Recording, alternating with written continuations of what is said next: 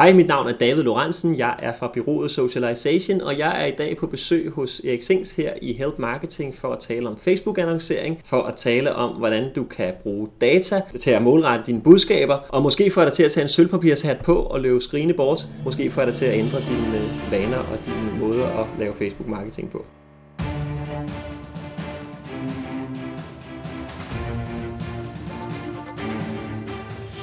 Det her er The Award-winning Help Marketing Podcast, lavet for dig, der arbejder med digital marketing, salg og ledelse, og som gerne vil opnå succes ved at hjælpe andre. Jeg hedder Erik Sings, og Help Marketing produceres af min virksomhed Nochmal. Det her er 20. afsnit, og vi taler om Facebook-annoncering. Og yes, Help Marketing vandt SEMA Awarden, som jeg talte om sidste gang for bedste content marketing i Danmark i 2014. Mange tak til dig. Det har gjort en kæmpe forskel, alle jer, der har været ind at stemme. Og tænk på, at du nu forkæler din øre endnu mere, når du byder dem på en award-winning podcast. Mange tak. Fokuset med Help Marketing er, at vi skal blive bedre til at hjælpe hinanden, fordi det et gør hverdagen rar for alle, og to, fordi det er i mine øjne den bedste måde at skabe succes for sig selv og andre på, fordi man opbygger værdifulde relationer.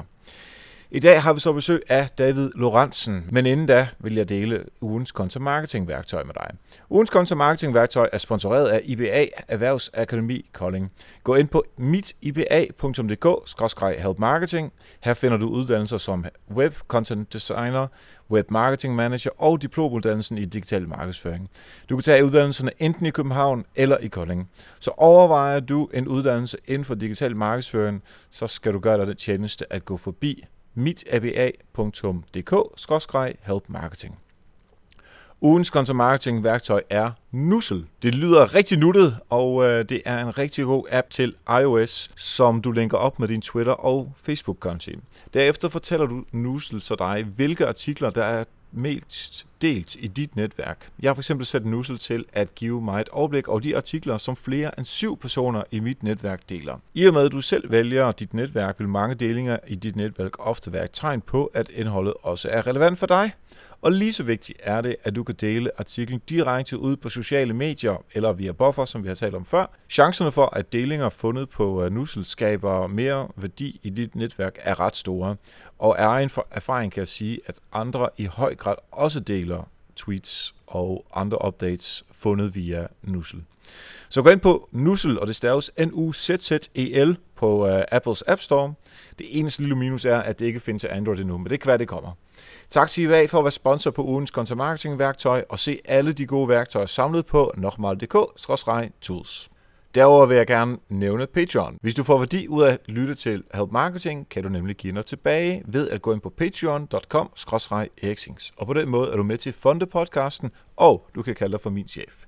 Mere om det senere. Og skal du forresten til Social Media Week, omkring 80 arrangementer fra 23. til 27. februar i København. Så hvis du skal, så håber jeg, at du kommer forbi den dag, hvor jeg skal tale om podcast, og det er tirsdag 24. februar kl. 9 om morgenen. Det bliver en fest med behind the scenes omkring, hvordan øh, jeg laver øh, help marketing, men også om, hvordan du får mest ud af podcast og værdien af det. Der er selvfølgelig også rigtig mange andre øh, events, så gå ind på socialmediaweek.org og find København derinde, og så øh, se, hvad der er af relevante ting til dig.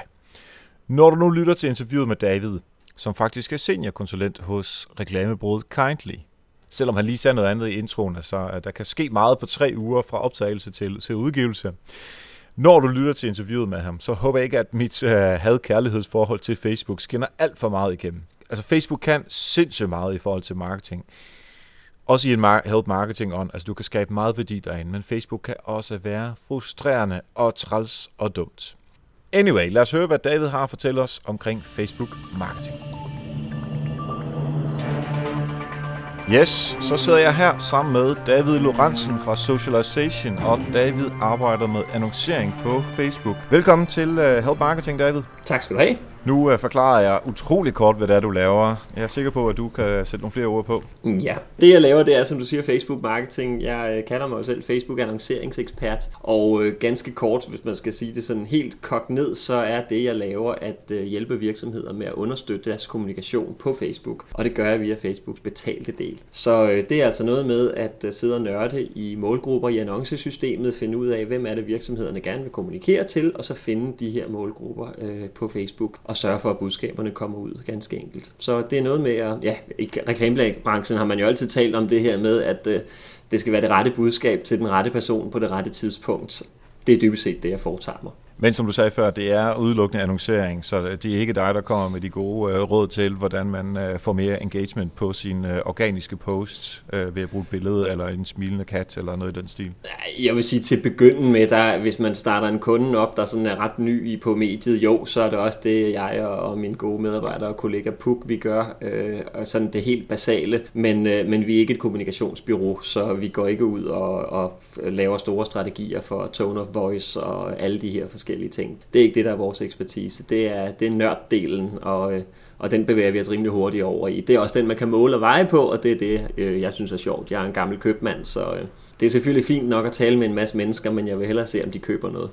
Ja, og det er øh, det kan jeg, jeg kan rigtig godt lide. Altså simpelthen to the point, det her jeg kan, og jeg prøver ikke at lave alt muligt andet ved siden af. Sådan en rigtig øh, specialist har vi med at gøre i dag. Ja, det må siges. Inden vi lige øh, går øh, ned i selve del eller kernen af samtalen, så øh, har du et eksempel på, hvor du har fået hjælp, eller andre har hjulpet dig, eller du har hjulpet andre, som har givet succes på sigt. Jeg vil lige vil sige, at jeg har jo så mange, at jeg dårligt nok øh, kan huske dem, fordi jeg synes, jeg allerede fra starten, jeg har været i gang i tre år, allerede fra starten har jeg øh, kunne se og har også fået at vide af folk, altså sådan en som eksempelvis Thomas Bigum lyttede jeg ret meget til i starten, og han er jo en, der lægger vægt på at hjælpe og hjælpe og er der hjælpe. Øhm, og jeg fandt ret hurtigt ud af, at det var jo også måden, man skulle komme frem i den her branche på. Så min egen virksomhed har jeg jo dybest set bygget op, fordi jeg har hjulpet andre mennesker. Og jeg gør det stadig. Der er, øh, der er en, et tilbud om øh, 30 30 minutters gratis rådgivning, som folk de øh, benytter sig rigtig meget af, og øh, jeg har fået en hel del kunder på det, at de kan ringe øh, eller skrive og spørge om alting, eller vi ringes ved og spørger om alting i 30 minutter. Og så vil jeg også, altså en af de, jeg har jo også folk, som går ud og promoverer mig, blandt andet en, en der hedder Kasper Bergholt, som mange vil kende. Han er blandt andet tilknyttet Folkekirkens Nødhjælp, og en af grundene til, at Kasper han anbefaler mig rundt omkring, det er, at vi altid har en pokkers til kamp i forhold til, om øh, han må få lov til at betale for min service, eller jeg gør det gratis. Øh, og jeg gør det selvfølgelig, fordi jeg godt kan lide Kasper, og Kasper kan godt lide mig, men jeg ved jo også godt, at jeg har en rigtig god, ja, en rigtig god reklame i, at, øh, at simpelthen have hjulpet ham og have hjulpet den organisation. Det er simpelthen den måde, jeg bygger min virksomhed på. Det er at hjælpe andre, og jeg synes også selv, at jeg får rigtig meget hjælp. Ja, så det, man kan sige, at hele din, øh, din virksomhed er sort set bygget op på help marketing tankegangen. Ja, og det er også meget billigere. Altså det er jo meget billigere at gå ud og give øh, 15 minutters rådgivning via chatten på Facebook, og så lade være med at sende en regning, fordi den eksponering, jeg får, når andre går ud og holder øje med, hov, er der nogen, der har brug for Facebook-annoncering, nogen spørger om det i en gruppe, bam, så er der 2, 3, 4, 5 mennesker, der går ind og siger, jamen det er David Lorentzen, du skal have fat i. Det lille lead der, ville jo have kostet mig altså uanede mængder af både penge og tid at skaffe. Men nu har jeg lige pludselig en masse mennesker, som holder øje ude for mig, og hvis der er nogen, der ser, der er nogen, der har brug for min ekspertise, jamen så anbefaler de mig. Ja, præcis. Så det... det tror jeg, at alle virksomheder øh, i hele verden stort set kan tage til sig. Og øh, mm. du har jo også øh, det her site, der hedder konkurrencebetingelser.dk, som jo var ja. ugens værktøj i afsnit nummer 3 af Help Marketing. Og hvad er det, man kan finde derinde? Jamen det er et site, som, øh, som ja, øh, har konkurrencebetingelser, og det er konkurrencebetingelser til, når man kører Facebook, hvad hedder det, konkurrencer på, på timelinen, altså ikke i en applikation, men altså man bare laver et opslag med, at uh, like vores opslag, og så deltager du i konkurrencen. Så skal man ifølge markedsføringsloven have en, nogle betingelser, og der har jeg simpelthen lavet sitet konkurrencebetingelser.dk, hvor man kan gå ind og, øh, og generere sine egne betingelser. Den er i en beta-version nu, fordi jeg har faktisk jeg har fået et advokatfirma, øh, Julman Kaptajn, øh, op i, i Nordjylland til at simpelthen sponsorere nogle juridisk helt holdbare betingelser. Dem, der ligger nu, dem kan man også godt gå i byretten på, men, øh, men Julman Kaptajns version er den, øh, er den ægte vare. Den kommer forhåbentlig på inden længe. Og ja, det er jo også et godt eksempel på, at, at man, øh, man kan hjælpe andre, og jeg må sige, jeg ved ikke engang, om jeg får noget ud af det. Jeg havde en eller anden idé om, at jeg kunne bruge alle de data, jeg samlede op dertil, og øh, senere målrette, men i realiteten får jeg det aldrig gjort. Om ikke andet, men jeg kan se, at folk bruger det. Om ikke andet er du kommet på øh, Help Marketing på grund af det, for det er den måde, jeg ja. der er kendt. ja, der se, så fik jeg også lidt ud af det. Præcis, præcis, og det gjorde jeg for så vidt også, og lytterne samtidig med. Så det er en win-win-win situation, vi er ude i. Lad os dykke ned i Facebook-annoncering, og lad os lige overordnet set for dem, som øh, måske ikke arbejder med det allerede, hvad kan man med Facebook-annoncering i dag, og hvad kan man ikke sådan, sådan helt og sådan overordnet set, og, og, og hvad, hvad, hvad skal vi forholde os til på, øh, på annonceringsdelen? Ja, altså jeg vil sige, det man ikke kan, det er jo at øh, gøre sin eksisterende ikke gode kommunikation bedre. Altså hvis man ikke kan finde ud af at lave noget ordentligt indhold, hvis man ikke kan finde ud af at lave noget engagerende øh, indhold, hvad enten det så er videoer eller tekst eller pokker det er, så bliver det jo altså ikke bedre af, at man går ud og, og bruger annoncemediet. Så man kan ikke lave det som en genvej. Eller det kan man jo godt. Man kan godt gå ud og skubbe nogle meget sælgende budskaber, og det er stadig så billigt, at man kan få nogle gode konverteringer på det. Men overordnet set, som jeg, jeg tror, jeg kom til at sige til Marketing Camp sidste år, øh, konferencen i København, at lort lugter altså ikke er mindre, bare fordi man spreder det ud over et større område. Og det er det, man skal huske med Facebook marketing. Det er, eller Facebook annoncering, det er en måde at understøtte kommunikationen på, men det er stadig kommunikationen, der skal være i orden. Så det man ikke kan, det er, at man ikke kan komme over, hvor gader laves dybest set. Det man så til gengæld kan, det er jo, at man kan gå ud og dels øh, målrette sine budskaber meget præcist mod nogle folk, som man har en meget god formodning om gerne vil høre dem, og så kan man, hvis man kommer ind i de her social media cirkler, altså den her sådan, cirkeltankegang, og vi forsøger at trække folk tættere og tættere på, så er der altså i de tekniske muligheder i Facebook-annoncering, der er nogle værktøjer, man kan bruge til at sikre, at når vi først har engageret folk en gang, så har vi en lille stykke data fra dem, vi har måske en e-mailadresse, vi har et besøg på et website, og det bruger man så til at trække dem endnu tættere på, og igen, altså konvertere. Hvad enten det så er, at de skal signe sig op på et nyhedsbrev, eller købe noget i ens webshop, eller, eller ja, nu er du selv hos Bolius, så det kan også bare være, at de skal, de skal lufte ud mere, at det er det, der er konverteringsmålet. Præcis. Og så vidt jeg husker, så er der, bare lige for at tage total basics, du kan annoncere i højre siden og ja. i newsfeedet, og hvad er der mere? Jamen, så er der sådan set ikke så meget mere.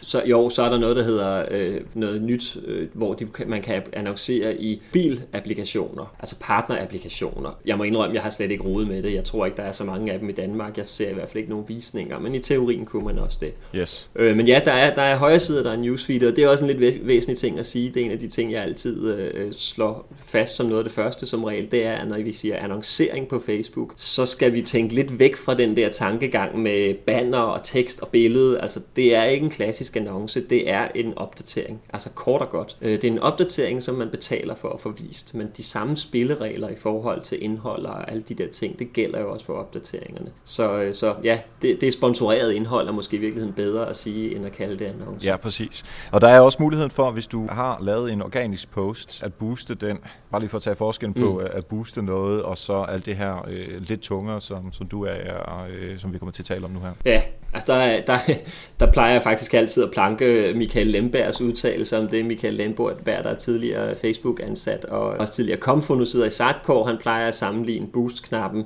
med, øh, med en købelasagne fra Netto. Altså når du går ud og bruger systemet Power Editor, som jeg gør, og sidder og opretter en hel annoncekampagne fra bunden, så står du hjemme i køkkenet og laver en lækker færdiglavet lasagne. Og hvis du trykker på boost-knappen, så får du stadig en lasagne, men det er en fryslasagne fra Netto. Så det er altså simpelthen bare en hurtig løsning. Øh, Øh, den er lidt dyrere, den er, ja, den er bare ikke lige så god, kan man sige. Du har ikke de samme forfiningsmuligheder, som du har, når du gør tingene fra bunden. Når det så er sagt, så vil jeg også sige, man kan altså sagtens, hvis man har et marketingbudget på et par hundrede eller 500, 600 kroner om måneden, hvis man ikke vil ofre mere på Facebook end det, så kommer man jo altså ikke rigtig særlig langt, hvis der er en byråtimepris, der skal ind over os. Og så kan det måske være fornuftigt nok bare at tage den, øh, den lette løsning til at begynde med. Ja, præcis. Og så øh, bare for at give et eksempel her i Bolus, der havde vi, uh, vi har brug for at vide, hvad folk, altså vores venner derude, de synes om radaren, som er den her stråling, der kommer ned fra jorden af. Og fordi vi jo gerne vil skrive nogle nye artikler om det og sådan noget. Og så havde vi skrevet en, en post øh, om det, og der er nogen, der måske 3, 4, 5 eller sådan noget, der, der giver nogle uh, svar på det, og så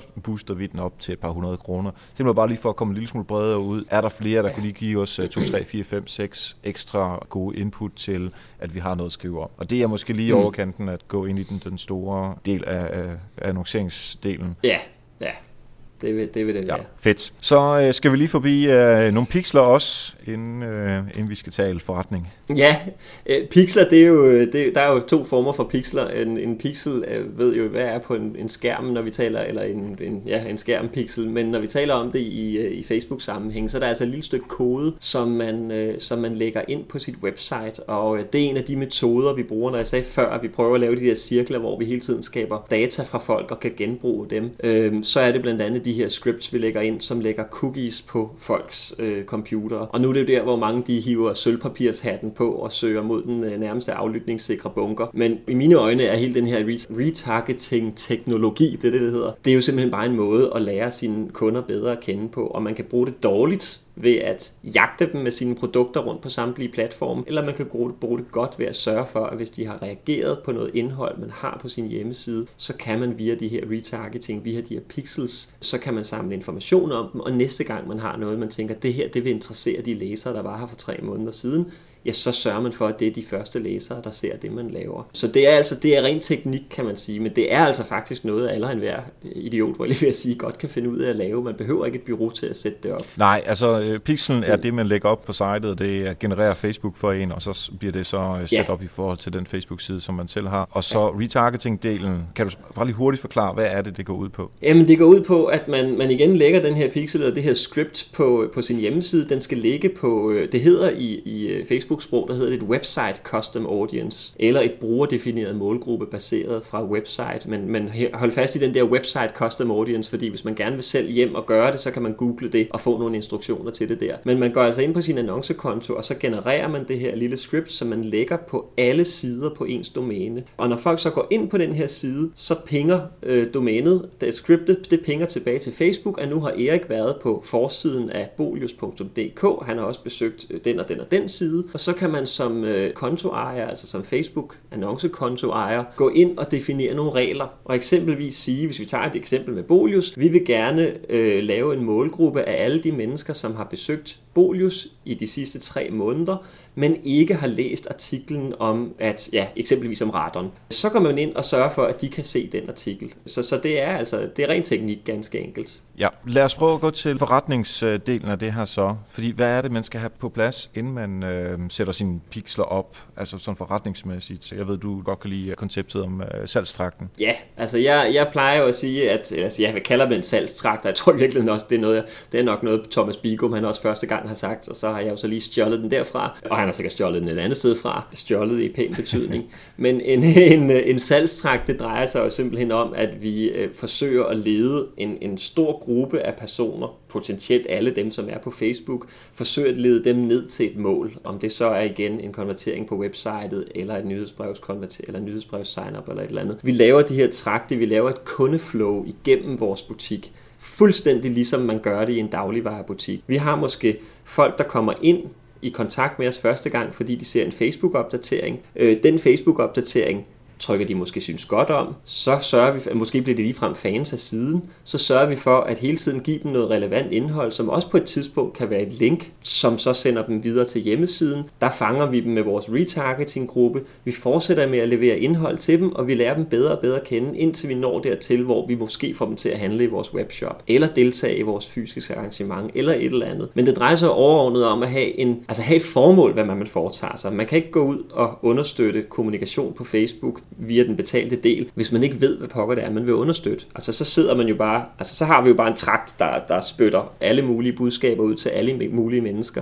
Det gælder om at finde ud af, hvem er det, vi gerne vil tale til, og hvordan får vi dem hen. Og hvis vi ikke har en idé om, hvordan kunden kommer fra A til B, ja, så har kunden det sgu heller ikke. Det synes jeg er en rigtig god pointe, den der. Jeg vil gerne lige tilføje, sådan som jeg ser øh, verden på tværs af kommunikationskanaler, hvor Facebook er en kommunikationskanal. Så lad os sige, at den her mm. trak, som du taler om, er en, øh, hvad er det, de hedder, de der, er det buko-oste, de der øh, trekant små oster, som der er sådan en cirkel, ja. man kan få dem i. Ikke? Lad os sige, at ja, ja. Øh, den med champignon, det er, det er Facebook, og den med rejer, det ja. er nyhedsbrevet osv. Så, så øh, alle kanaler er en af de der. Og så fanger mm. du nogen på, øh, på nyhedsbrevet, og så efterfølgende fordi du skal stille og roligt have dem længere ned i trekanten, altså ned i, øh, i det skarpe hjørne, ned i trakten. Hvis du ikke kan gøre det direkte med nyhedsbrevet eller via hjemmesiden, og du ved, at de også er på Facebook, jamen, så prøv at påvirke dem derinde. Og du ved også, at de er på Instagram, jamen, så skal du også påvirke dem der. Og de ved, at de også læser magasiner, jamen, så er det også der, man skal prøve. Så alle kanaler skal ligesom være med til at skubbe folk ind til, uh, til midten af, af, af bukurs. Ja,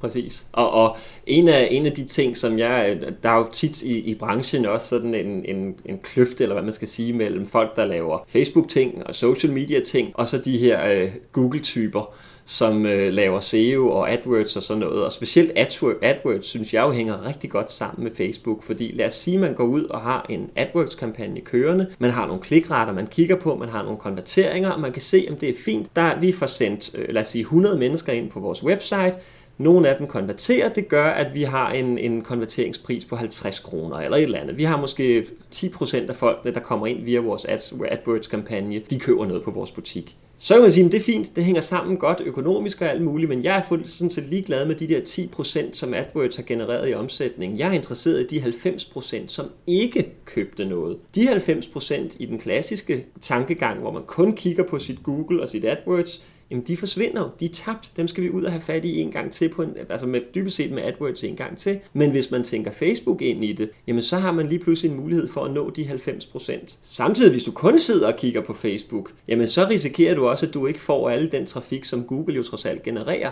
Så du spilder også dine penge, hvis du bruger alle dine marketingkroner på Facebook, på kun at tale med de folk, der er i kontakt med dig i forvejen. Der skal du netop bruge AdWords til at sende nogle nye ting ind. Men de to ting skal simpelthen spille sammen, og det gælder også altså nyhedsbrev, e-mailadresse, adresser kan vi uploade og bruge til også at målrette på Facebook. Så alle de der ting, content marketing, et blogindlæg er et fantastisk måde at sælge på, fordi hvis du har et blogindlæg, så kan du linke til det på Facebook, du kan også sende AdWords ind til det, du kan lave SEO på det, men du kan i hvert fald sørge for, at du har noget godt indhold, og så kan du med alle de der forskellige kanaler sørge for, at det hele hænger sammen, for at give kunden den oplevelse af, det er dig, jeg vil i kontakt med, det er dig, jeg vil handle hos. Præcis. Så lad os tage de her custom audiences. Der er lidt forskel på, hvordan øh, man bygger dem op. Ikke? Altså, der er noget til, fra websitet, og der er noget baseret på mailadresse, det har du været inde på. Kan du, kan du lige ja. introducere os for begrebet? Ja, altså et custom audience, der var som sagt det her website custom audience, som er retargeting, og så er der et almindeligt, om man så må sige, custom audience, øh, og det laver vi blandt andet på grund af, at, af e-mailadresser. Og igen vil jeg også opfordre til, at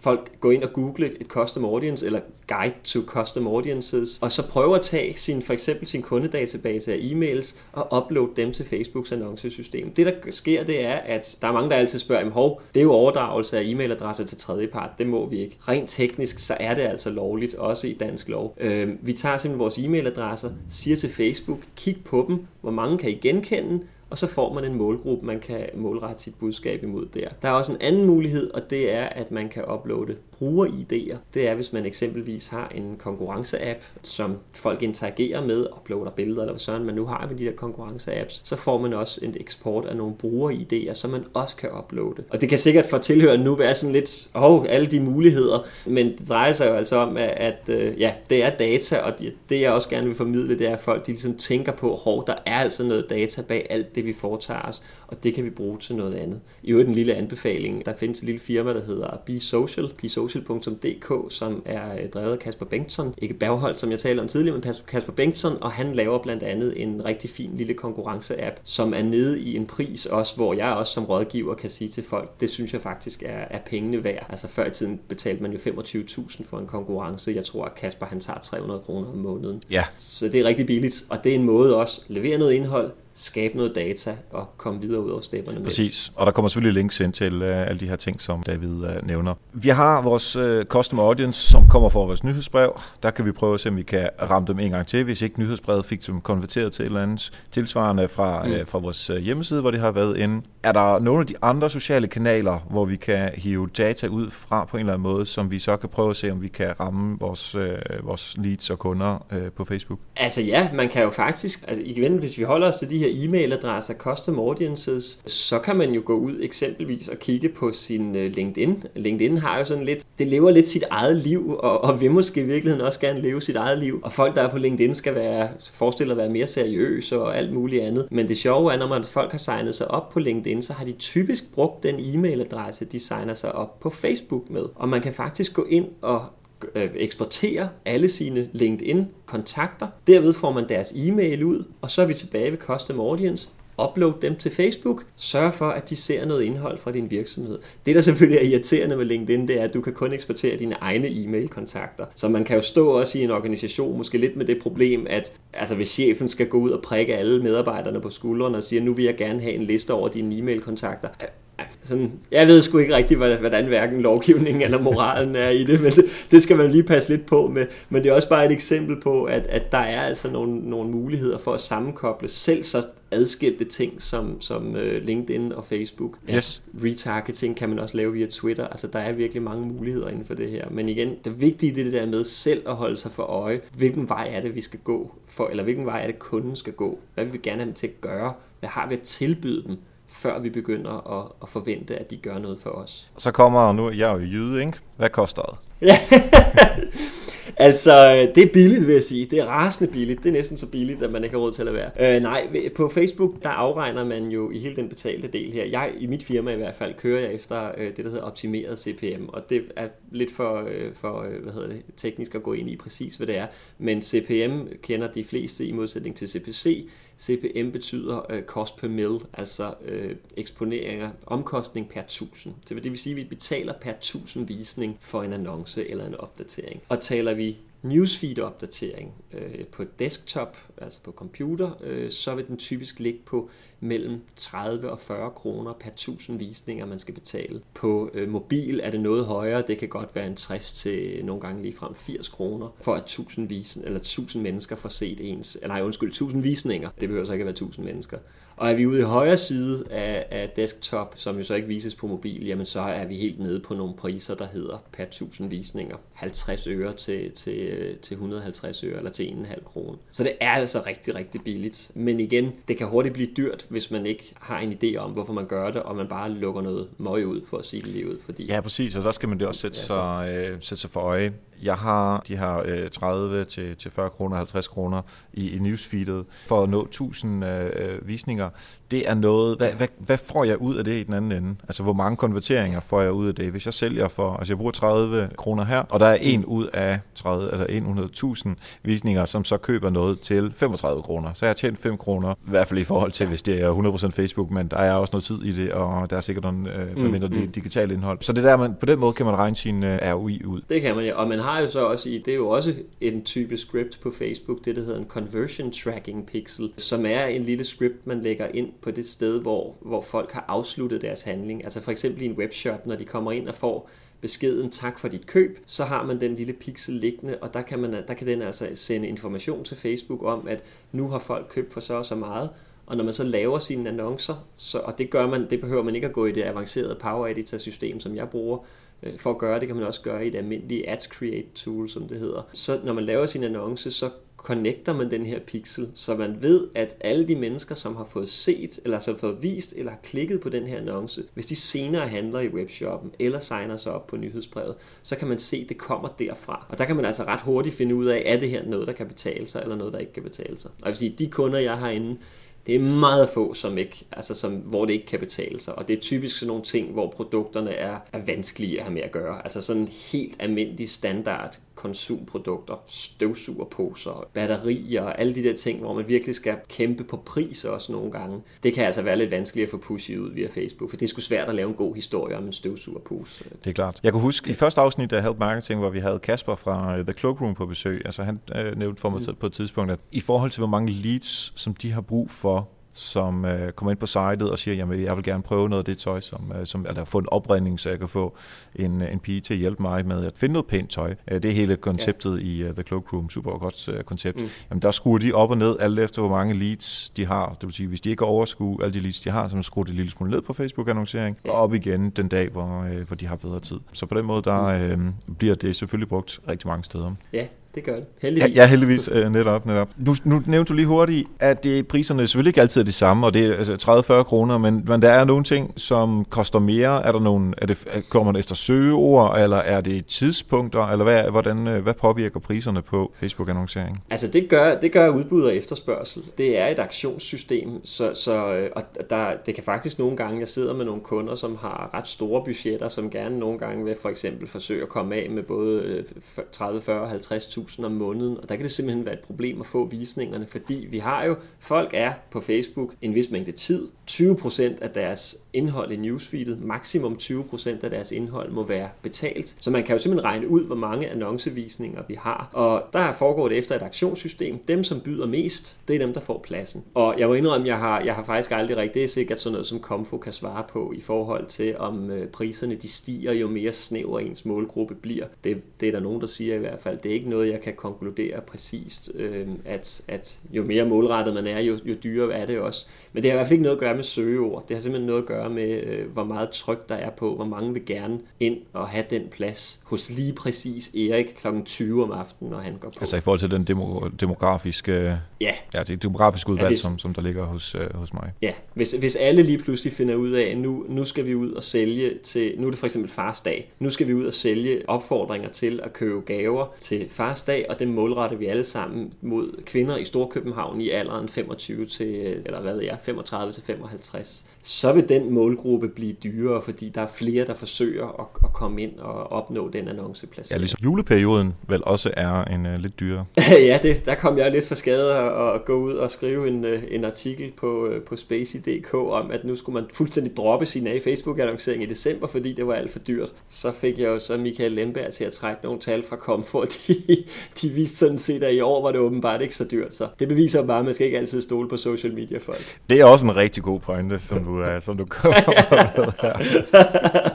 Nå, med den sarkastiske øh, tilgang til os selv, så tror jeg lige, vi stopper med at snakke, så hvis du lige forbereder et par helt konkrete ting, som lytterne kan, øh, kan gøre, så snart de kommer tilbage til øh, deres computer igen. Og så vil jeg lige bruge tiden på at tale om Patreon, som er jo som er det her koncept, hvor du kan være med til at fonde Help Marketing. Og det gør du simpelthen ved at gå ind på patreon.com Og hvis du tænker, jamen det her afsnit af Help Marketing, det er 5 kroner værd, eller nu er det juletid, nu er det 10 kroner værd, eller det er øh, ikke det helt ud af sæsonen, nu er det kun 50 cent værd. Det er fuldstændig op til dig at bestemme, hvor meget øh, du har lyst til at give tilbage, og det kan du simpelthen stemme på øh, patreon.com og så simpelthen bliver man øh, trukket en gang om måneden. Det beløb gange fire, for det er jo oftest fire øh, afsnit, som vi har her om måneden på Help Marketing. Og det, der er i det for dig, er selvfølgelig, at Help Marketing bliver ved med at fungere, og det bliver bedre og bedre forhåbentlig, også øh, rent teknisk, men også, at du øh, får dit navn med på rulleteksterne. Der er mulighed for, alt efter hvor meget man giver, at få noterne og interviewet her, videoversionen, lidt før eller andre. Så der er nogle forskellige små motivationsfaktorer for at få dig til at øh, være med her. Så øh, prøv at gå ind på øh, patreon.com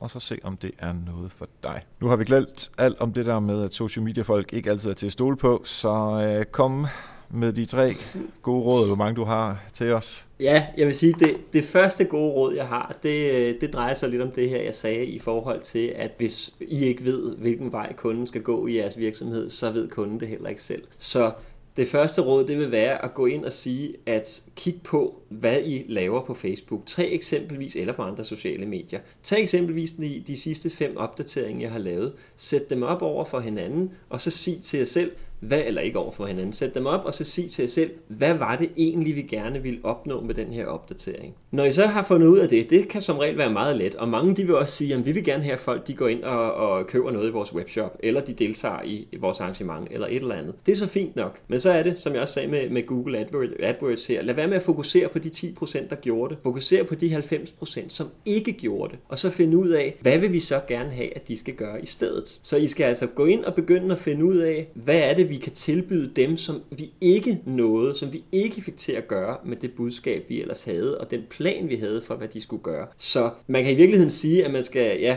nogle gange taler man også at se på målet bag målet. Altså selvfølgelig har vi en mål med, at folk skal se vores opdateringer og klikke på dem, men hvorfor skal de det? Og hvis de ikke gjorde, som de skulle, hvad kan vi så gøre for, at de skal, at de skal gøre det? Øhm, jeg ved ikke, om det bliver lidt for Nej, nej, men jeg, her, jeg, jeg, jeg er helt det, med på det, det, det, du siger, og så øh, vil jeg godt tilføje, nu er det help marketing, så hvordan kan vi hjælpe vores kunder derude? Altså hvis der er 90% af dine kunder, eller potentielle kunder, som fuldstændig ignorerer dit indhold, så er det fordi, at det, du ikke har ramt rigtigt. Altså, du har simpelthen ikke hjulpet dem godt nok, eller du er ikke ramt i den rigtige situation, eller på det rigtige tidspunkt. Altså, der er i hvert fald et eller andet sted, hvor øh, kunderne ikke har responderet til det indhold, og så hoppet videre til, øh, hvad ellers det er, man, øh, man, man opfordrer til. Og nej, man får aldrig 100%, mm. men jeg tror også, man skal tænke det på sådan, okay, det kan godt være, der er noget i mit indhold, der er simpelthen ikke er, er godt nok Øh, nu bliver det er jo content marketing, hvor jeg ellers skal komme afsted med det. Øh, og jeg synes jo også godt, at, som du egentlig også sagde før, altså at, man, at det er statusopdateringer, som vi, øh, som vi understøtter med noget annoncering. Så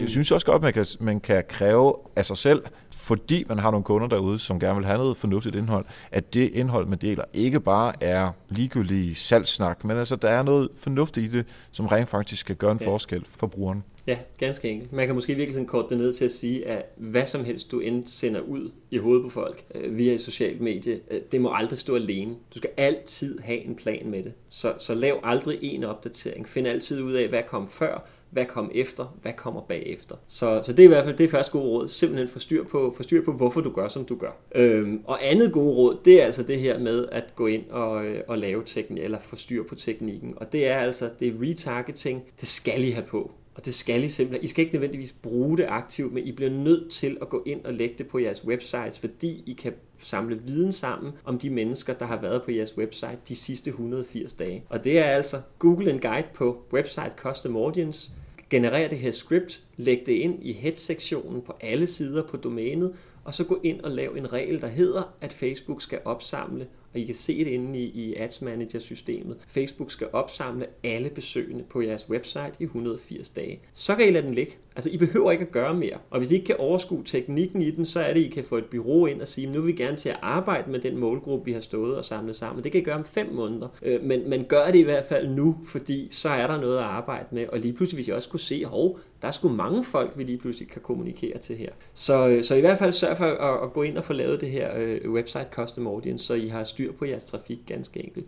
Og den sidste, det er så e-mailadresse uploads. Og der synes jeg, hvis man udsender nyhedsbrev, det er selvfølgelig måske ikke alle øh, lyttere og, og seere, der gør det, men hvis man udsender nyhedsbrev, så gå ind og lav et lille forsøg, hvor I sender jeres nyhedsbrev ud, frem for at sidde og være glad for jeres 37% øh, åbningsrate, så gå ind og få, fokusere på de 63%, som ikke åbnede jeres nyhedsbrev. Eksporter dem i en fil, upload den til Facebook, se om I kan få samme budskab ud igennem Facebook som kanal, når de nu ikke har åbnet jeres nyhedsbrev. Jeg kunne blive ved, men du får kun tre råd. Det er også øh, vældig fint, fordi jeg har lige en sidste ting, som jeg godt kunne tænke mig, et, øh, mere sådan lidt overordnet diskussionssnak. Øh, jeg er sikker på, at der er en enkelt eller to lytter, måske endda flere, som er lidt trætte af Facebook, fordi, altså, der er, og sikkert også flere. Der er mange, der er trætte af Facebook. Fordi nu snakker vi om, ud fra et øh, virksomhedsperspektiv, der har vi er vi nede på, hvad er det, 6%, 2%, hvad ellers de kloge mennesker derude siger, at det vi når med vores mm. organiske øh, indhold, inden man er nødt til at begynde at social proof det ved at like det og så videre, så, så kommer det bredere og bredere ud, øh, og så skal vi ellers det betalt for det. Så er det jo, at på sigt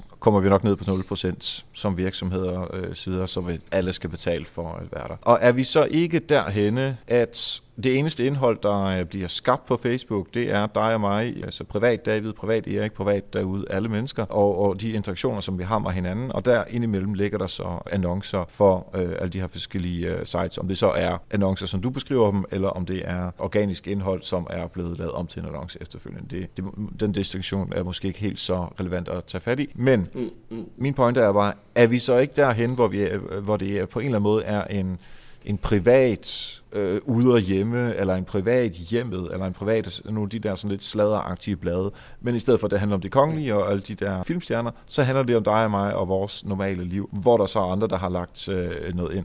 Og er vi så ikke, og det er ikke engang sikkert det spørgsmål her, det kan være det bare for, at øh, jeg lige kommer af med nogle, nogle tanker her, men er vi så ikke derhen, hvor Facebook egentlig har forvandlet sig til et klassisk medie, men med den øh, undtagelse, at der også er mulighed for at øh, interagere med hinanden. Hvad tænker du? Øh, øh, jeg, jeg tænker nej, fordi øh, at, altså det vi så for nogle år siden, da, da annoncemediet var i sin vorden på Facebook, og hvor, altså, hvor man også kun kunne øh, annoncere på højre side, der var en masse virksomheder, der gik ud, og så væltede de simpelthen annoncekroner ind i det her medie, og de så nogle fantastiske resultater. Og der var flere og flere, der kom til, og fordi det er jo et aktionsprincip, jamen så stiger priserne også lige pludselig. Og så nåede man, mange af dem nåede jo til, specielt dem, der var rigtig dårlige til det, de nåede jo til et tidspunkt, hvor de kunne se, nu betalte det her så simpelthen ikke længere. Og så har de trukket sig ud. Og nogle af dem, grund til at jeg ved det her, det er jo fordi nogle af dem, de er jo begyndt at henvende sig til min virksomhed, og har i dag rigtig, rigtig stor succes på Facebook med at tænke hele den her content marketing, relationsskabende, bla bla bla, tænke alt det her ind i det her medie. Og, og jeg tror ikke, man, man kommer til at slippe udenom, men nærmest uanset hvordan tingene udvikler sig, at det vil stadig være indholdet, det vil stadig være det fængende, det interessante, der kommer til at fange folk på Facebook. Hvis vi når i en situation, hvor det bare er dig og mig, der taler sammen, og så kommer der så nogle, nogle enkelte, fuldstændig fragmenterede øh, budskaber, annoncebudskaber, jamen, så er der ikke nogen, der interagerer med dem. Og hvis der ikke er nogen, der interagerer med dem, så skaber de ikke omsætning, og hvis de ikke skaber omsætning, så er der til sidst ikke penge for at betale for dem, og så forsvinder de. Så der vil hele tiden være det der pres på virksomhederne for at sikre, at der er indhold, eller der er kvalitet af indholdet. Også fordi i modsætning til det gamle altså til gamle trygt øh, medie, øh, så kan vi jo se på Facebook, om det her virker. Vi kan jo måle det, vi kan veje det, vi kan se lige præcis, hvor meget har vi fået ud af lige præcis den her annonce. Og der kommer virksomhederne til at træffe et, et benhårdt valg. Og hvis brugerne ikke er med på spillet, hvis de begynder at ignorere annoncerne, yes, altså så forsvinder det jo. Altså hvis I så forsvinder Facebook også. Der er jo nogen, der skal betale for det her gilde. Så jeg skulle sådan set ikke så nervøs. Og jeg er heller ikke så nervøs for, hvis øh, eksempelvis øh, vi har skrækscenariet, at om, om to, ja for mig er det ikke engang skrækscenarie, hvis vi står på en situation om to år, hvor der måske kun er 2 millioner danskere på Facebook i forhold til 5,3 som, øh, 3,5 som der er nu. Det gør ikke så meget, så længe de 2 millioner, de stadig gerne vil interagere med det indhold, som, øh, som også dem, der betaler for det, de lægger på, så hænger tingene sammen. Så dybest set er det jo sådan lidt, dem der ikke gider at være på Facebook. Og du vinkede til dem, der, øh, ja, jeg har vinket. til dem, der kun lytter med. Nå ja, jeg, glem, jeg, jeg glemmer, at der er nogen, der kun ja. lytter. ja, men jeg, det lyder lidt til, at du har øh, min lid til menneskeheden og Facebook og øh, content marketing er ikke helt død. Du, du vender en lille smule Nej. Øh, tilbage. Et sidste spørgsmål. Hvorfor skulle jeg, fordi hvis vi alligevel alle sammen skal til at betale på sigt for, altså alle sammen der med det alle virksomhedssider, hvis alle virksomhedssider skal til at betale for at komme ud til de almindelige brugere, hvad er forskellen så på, at du liker en virksomhedsside, og du ikke liker en virksomhedsside. Så spørgsmålet er, hvorfor skulle jeg betale for en like-kampagne? Du, øh, ja, jo, du skal betale for en like-kampagne, hvis du betaler for en like-kampagne rettet imod de folk, som har vist interesse. Du skal ikke bare gå ud og betale for en like-kampagne for at få likes. Altså nogle af de få like-kampagner, jeg kører for, for mine kunder, det er retargeting like-kampagner. Hvis folk har været inde på websitet og har interageret med det indhold, der er, øh, så får de vist en like-kampagne. Det forstår jeg godt. Men øh, hvis, det, hvis der ikke er forskel på, at du bliver eksponeret for mit indhold, uanset om du liker ja. eller ikke liker, fordi vi betaler for det, uanset om vi skal have fat i vores øh, venner på Facebook, eller om vi skal have fat i eksterne på Facebook. Og i og med, at vi med retargeting mm. sådan set ved, om du har været på mit site før, eller om du har øh, modtaget mit, nyheds, mit nyhedsbrev, så er det som om, at den dag, hvor vi alle sammen skal betale for det, altså alle virksomheder skal betale for det, at jeg ikke helt forstår, hvorfor vi egentlig behøver at bruge penge på at øh, få folk til at like vores sider. Jamen det, det gør vi. Der, der kan du for eksempel sådan noget som, altså jeg sætter i min, i min lille salgstrakt, som, som jeg så desværre ikke kan tegne her, øh, der sætter jeg et, et like på en side, eller tillægger den en højere værdi, altså jeg har den længere nede i salgstrakten, end et besøg på hjemmesiden, og det er simpelthen noget at gøre med tiden. Altså retargeting, der kan du kun beholde folk i din målgruppe i 180 dage. Har de liket din Facebook-side og gjort det af nogle grunde, som, som er vigtige, altså at de interesserer sig for din virksomhed, så har du dem i princippet i uendelighed, i hvert fald indtil de unliker siden, fordi du er for irriterende. Ja. Så, så alene det argument øh, er nok i mine øjne. Plus, altså skal man også huske på, at et like på en Facebook-side i dag, hvis man, hvis man gør det ordentligt, hvis man arbejder ordentligt med sine målgrupper, altså hvis man er over 2 kroner per ny fan, man får på sin side, så skal man overveje at tage et snak med sit bureau, eller hyre nogen, der kan komme ja. under.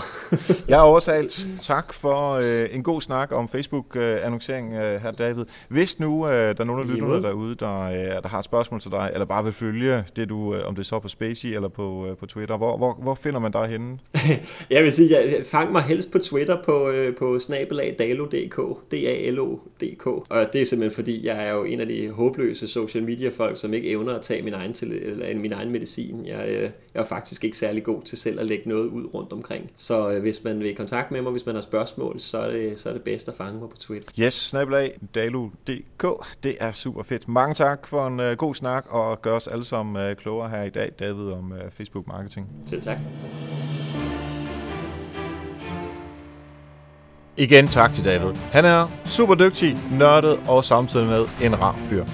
Prøv dig frem med Facebook-annoncering, hvis det skaber værdi for dig og hos målgruppen. Selvfølgelig er det sidste det vigtigste. Du kan sagtens gøre en forskel med help marketing tankegang i annonceringer på Facebook. Du kan gøre meget af det her selv, uden at få et bureau indover. Ikke er der noget galt med bureauer, men budgetter skal vi også respektere. Der findes et hav af blogposts, der kan hjælpe dig i gang. Mange tak til alle patrons, der jo får noter og videoversionen er interviewet lidt før alle andre, og kan få navnet med i rulleteksterne. Næste gang der får jeg besøg af Mads Erhardt. Han står bag eksekvering af Social Media Week i København. Og det er vigtigt at lytte med, for det, det lugter rigtig meget af help marketing. Hvorfor skulle Mads og alle de her mennesker, som øh, stiller sig op til Social Media Week, gøre det? Det er jo ikke sådan, at de får penge for det. Så det er help marketing i et nødskal.